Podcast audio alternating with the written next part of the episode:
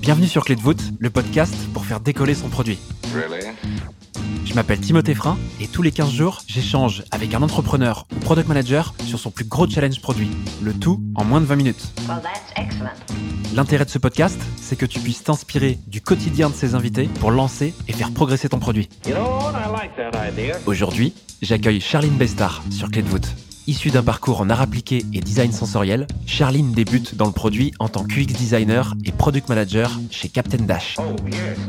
Elle rejoint ensuite les rangs de PeopleDoc en tant que product manager et a récemment pris le poste de product lead chez Elevo.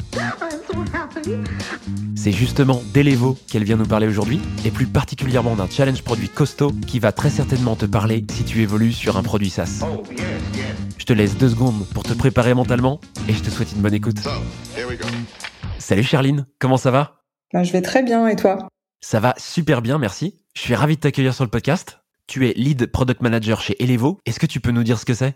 Elevo, c'est une solution qui permet de faciliter la gestion de la performance et des talents. Et donc plus concrètement, c'est une application qui va permettre euh, aux équipes RH de lancer des campagnes d'entretien ou de feedback 360 pour qu'au final les collaborateurs et les managers puissent avoir des échanges structurés et pour faire le point euh, sur la performance et le développement du collaborateur.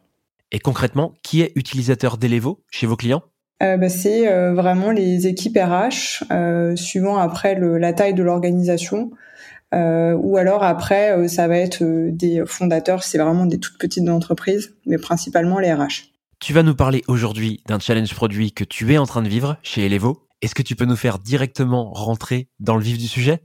Aujourd'hui, on est sur un secteur qui est vraiment concurrentiel. Au-delà de ce premier produit qui permet de mesurer la perf et d'accompagner les talents, on se dit comment on peut étendre notre offre pour aussi derrière augmenter euh, notre ARR. Le fait d'étendre notre offre, ça nous permet aussi d'avoir un produit différent de ce que font nos concurrents. On voulait sortir un nouveau produit, euh, en plus de celui qu'on avait qui vraiment gérait la partie performance, et euh, on avait envie de dédier euh, une partie de notre bande passante à ce nouveau produit-là, mais sans pour autant euh, prendre deux mois de développement. Donc on avait un temps limité pour sortir le euh, MVP ou la version 1 de ce produit qui allait en fait étendre notre offre. C'est un produit qui va permettre de simplifier la collecte des demandes de formation, mais aussi leur suivi. Et le produit que tu viens de nous décrire, d'où vient l'idée finalement? On avait réfléchi justement à comment on allait faire euh, évoluer notre offre et euh, on avait une intuition qui était assez forte de d'aller sur cette partie formation, mais on voulait vraiment valider, enfin cette hypothèse parce que ça restait qu'une intuition.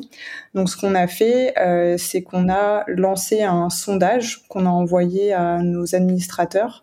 Donc les administrateurs, c'est ceux qui configurent la plateforme, qui vont lancer euh, les campagnes d'entretien, par exemple. Et on leur a posé une question euh, toute simple qui était quelle problématique vous avez envie qu'on adresse euh, au sein d'Elevo En fait, on l'a fait sous forme d'un Google Form justement, où on leur a demandé d'exprimer trois souhaits. Et dans ces souhaits, on parlait de différentes problématiques. Ça, c'est vraiment un point ultra important. On parlait pas de features, on parlait vraiment de problèmes à résoudre. Et du coup, ils pouvaient venir choisir euh, parmi une liste de six ou sept euh, problématiques, celles qui pensaient être le plus importantes et qui voulaient voir adressées dans notre produit.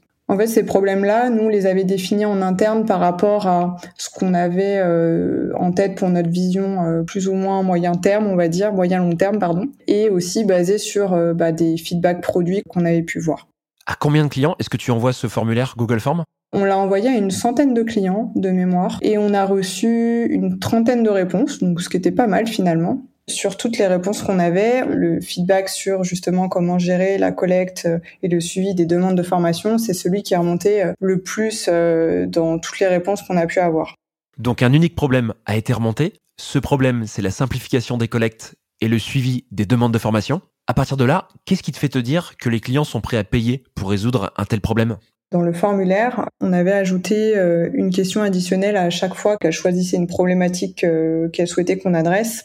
On posait systématiquement la question qui était es-tu prêt à payer un coût additionnel pour qu'on résolve ce problème-là? Ça nous a donné une tendance, puis ça nous donnait une idée de, de l'RR potentiel qu'on pourrait générer.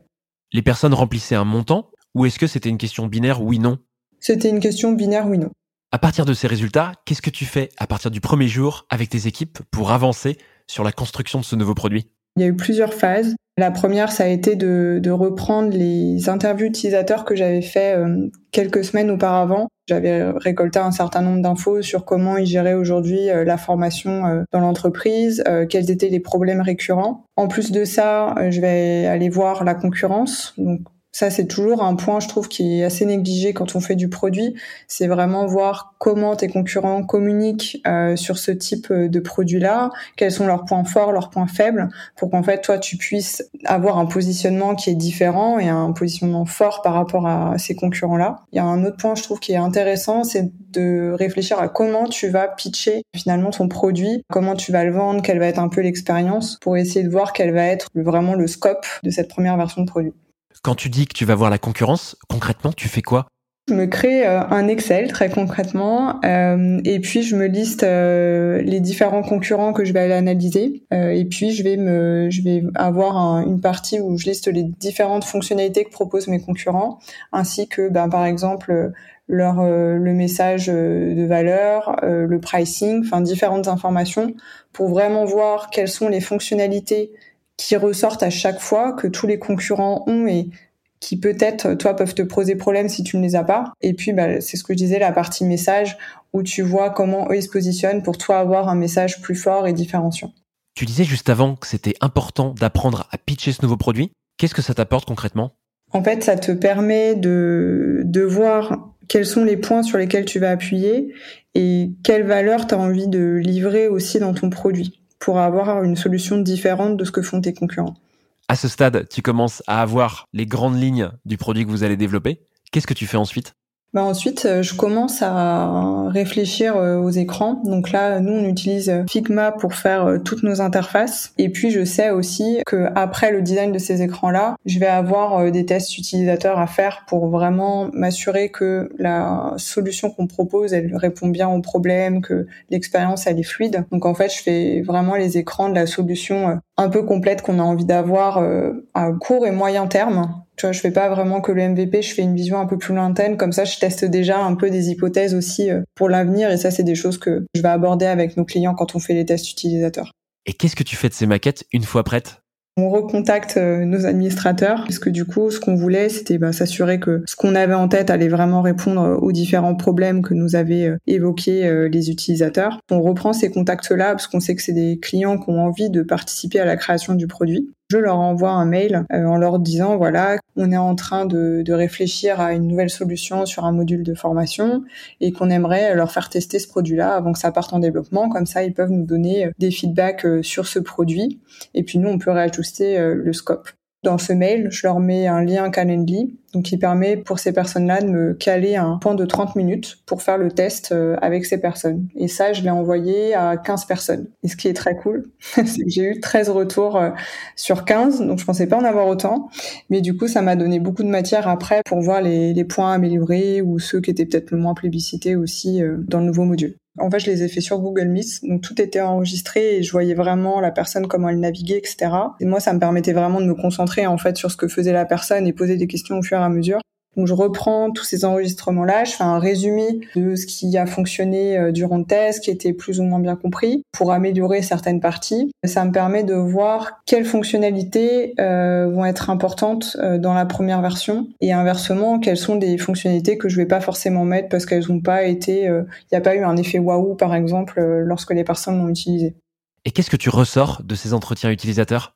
Je fais vraiment un résumé euh, de toute la partie euh, recherche produit avec toutes les informations que j'ai pu collecter euh, durant ces tests utilisateurs. Et en fait, le but de ça, bon, c'est forcément pour moi pour garder une synthèse de tout ce qu'il a pu se dire, parce que forcément, chaque fois, tu as des sessions de 30 minutes, donc tu vas pas te rappeler de tout, tout ce qui s'est dit. et en fait, le but après, c'est que tout ce que j'ai appris moi pendant la partie recherche, avec notamment les tests utilisateurs, L'idée, c'est de le retranscrire aussi à l'équipe pour qu'ils aient euh, la même connaissance que moi, qu'ils comprennent bien les problèmes et, euh, et euh, qu'ils comprennent bien aussi ce qui a été apprécié par, euh, par les utilisateurs. Une fois que tu as sélectionné ces fonctionnalités via tes entretiens utilisateurs, quelle est la prochaine étape?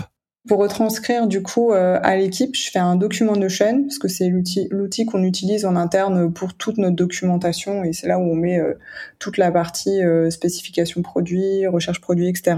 Je repars vraiment de la base, euh, c'est-à-dire euh, aujourd'hui comment les, les, utilisateurs gèrent la formation euh, dans leur entreprise, quels sont les problèmes associés à cette gestion de la formation. Je leur fais aussi derrière un résumé de ce que j'ai appris du coup lors de mon étude de la concurrence, en leur synthétisant aussi cette partie-là, parce que c'est important que eux aussi aient cette connaissance du marché. Je leur fais un point de 45 minutes environ S'ils ont des questions, s'il y a des points qu'ils ont peut-être pas forcément bien compris, ils peuvent me les poser. Et vraiment, au final, moi, le vraiment mon objectif, c'est de, de me dire que l'équipe, elle connaît aussi bien les problèmes euh, que moi sur cette thématique. Qu'est-ce que tu attends de cette restitution à titre personnel en particulier?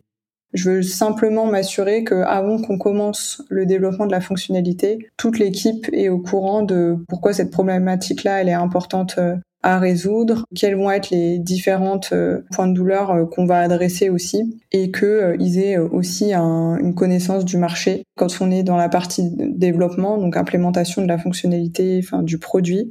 S'ils ont une question sur le scope, bah, ils aient le même niveau d'information que, que moi. À ce stade, tout le monde est au courant de ce qui va être fait pour lancer ce nouveau produit. Qu'est-ce que tu fais suite à cette restitution?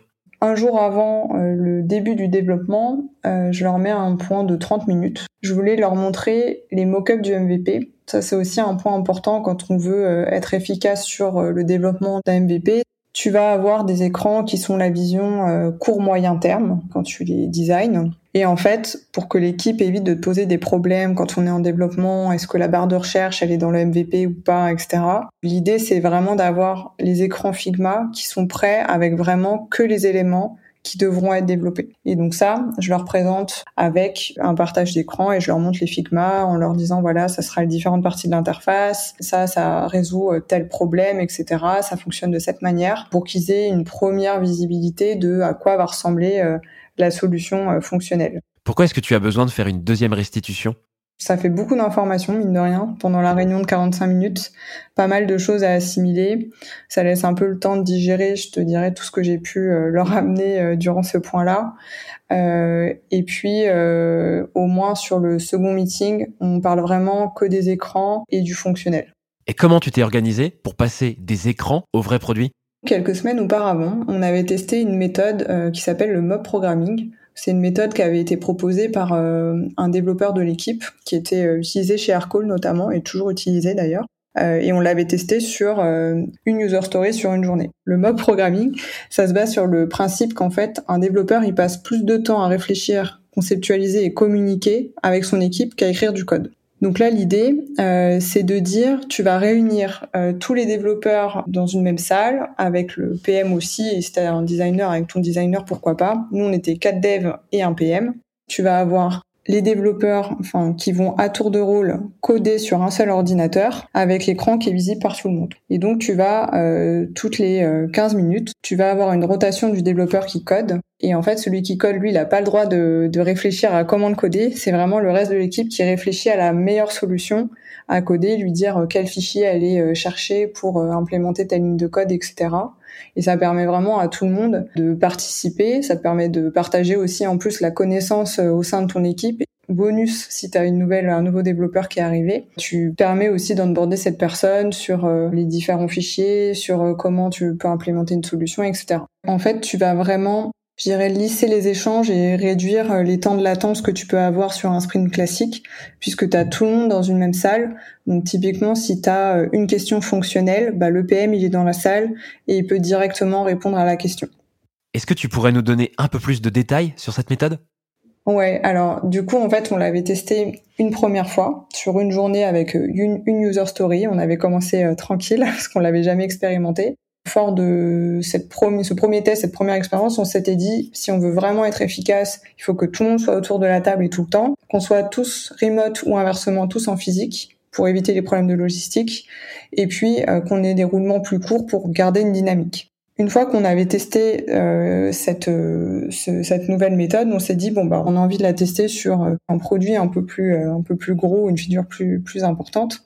Et c'est pour ça en fait qu'on s'était dit bah ce nouveau produit sur la formation qu'on veut sortir, bah en fait testons le mob programming sur sur l'implémentation de ce module. À titre de comparaison, le premier test qu'on a fait, on a sorti une user story sur une journée et sur deux jours et demi, on a sorti sept user stories. Donc on a vraiment euh, explosé la vélocité euh, grâce à cette méthode-là. Petit plus aussi, ben, on était tous dans la même salle pour le coup. Donc euh, ça te permet aussi de bah, d'avoir une cohésion d'équipe et de te serrer les coudes autour d'un MVP parce que c'était quand même assez challengeant. Est-ce que tu pourrais nous donner un exemple de user story? Par exemple, celle-là, c'était en tant que manager, je veux créer une demande de formation. Et donc là, tu vas développer une fonctionnalité liée à cette user story, c'est ça? Exactement. Du coup, c'était euh, un petit bouton et puis euh, quand tu cliquais, tu avais une modale euh, avec quelques choix à remplir pour créer la demande de formation. Charline, tu as commencé à bosser sur ce produit en début d'année 2021. Il en est où ce produit aujourd'hui, en octobre 2021 De mi-juillet à fin septembre, on a des clients qui sont en train de tester ce nouveau produit. Et l'idée pour nous, bah, c'est de d'avoir des feedbacks vraiment terrain et de voir s'il y a des choses qui fonctionnent ou pas, hein, mais surtout aussi de voir comment on va le faire évoluer par la suite. Et euh, depuis euh, le mois d'octobre, ce module est proposé euh, à tous nos clients, tous nos prospects. Le lancement, on va dire, officiel a été fait en octobre. 1er octobre, il devient payant. Les clients, même qui étaient en, early access, du coup, devront auront un coût additionnel par utilisateur pour avoir accès à ce produit-là, tout comme les nouveaux clients qui voudront qui voudront payer pour ce module. Merci beaucoup, Charline, d'avoir pris le temps de nous expliquer tout ça. Pour faire transition vers la fin de l'épisode, je voudrais te poser deux questions. Et la première, c'est est-ce que tu as tiré une leçon de ce challenge produit? Je pense que le, principal, quand on fait un plus gros incrément ou un MVP, c'est vraiment de tout mettre en place pour que l'équipe soit en position de succès pour implémenter euh, bah, la nouvelle solution rapidement. Et là, j'entends bah, avoir euh, des mock-ups qui sont prêts en amont avec seulement les éléments de ce MVP-là. Être en tant que PM vraiment expert de son sujet pour pouvoir répondre à différentes questions euh, fonctionnelles durant le développement. je pense qu'il faut vraiment pas hésiter à tester des nouvelles techniques, sortir de ce qu'on connaît, le sprint, le Kanban, etc. Tester des nouvelles techniques de delivery pour sortir un peu de son quotidien. Et pour terminer, est-ce que tu as une ressource clé? La roadmap, c'est un gros sujet euh, chez les PM. Euh, moi, il y en a, y a un livre que j'aime beaucoup euh, qui permet vraiment de réfléchir à une roadmap sans parler de features, mais vraiment en parlant d'impact. C'est le Product Roadmap Relaunched, qui est un super livre que je conseille. Il y avait, même un talk sur le LPC qui avait été ultra intéressant, fait par l'auteur de ce livre. Merci beaucoup Charline de nous avoir ouvert les portes d'Elevo. J'espère que tu me donneras des nouvelles de ce nouveau produit et surtout que ce sera un succès. D'ici là, je te laisse filer. À très vite. Merci, toi aussi. Ciao. Bye. Voilà, cet épisode avec Charline est terminé. J'espère qu'il t'a plu. Si c'est le cas, ce serait super que tu ouvres Apple Podcast, que tu notes le podcast 5 étoiles et que tu y laisses un petit commentaire. Oh, Ça me fait vraiment plaisir et surtout, c'est ce qui m'aide à faire connaître le podcast à plus de monde. je te remercie par avance et je te dis à dans 15 jours pour un nouvel épisode de Clé de voûte. Oh, à très vite.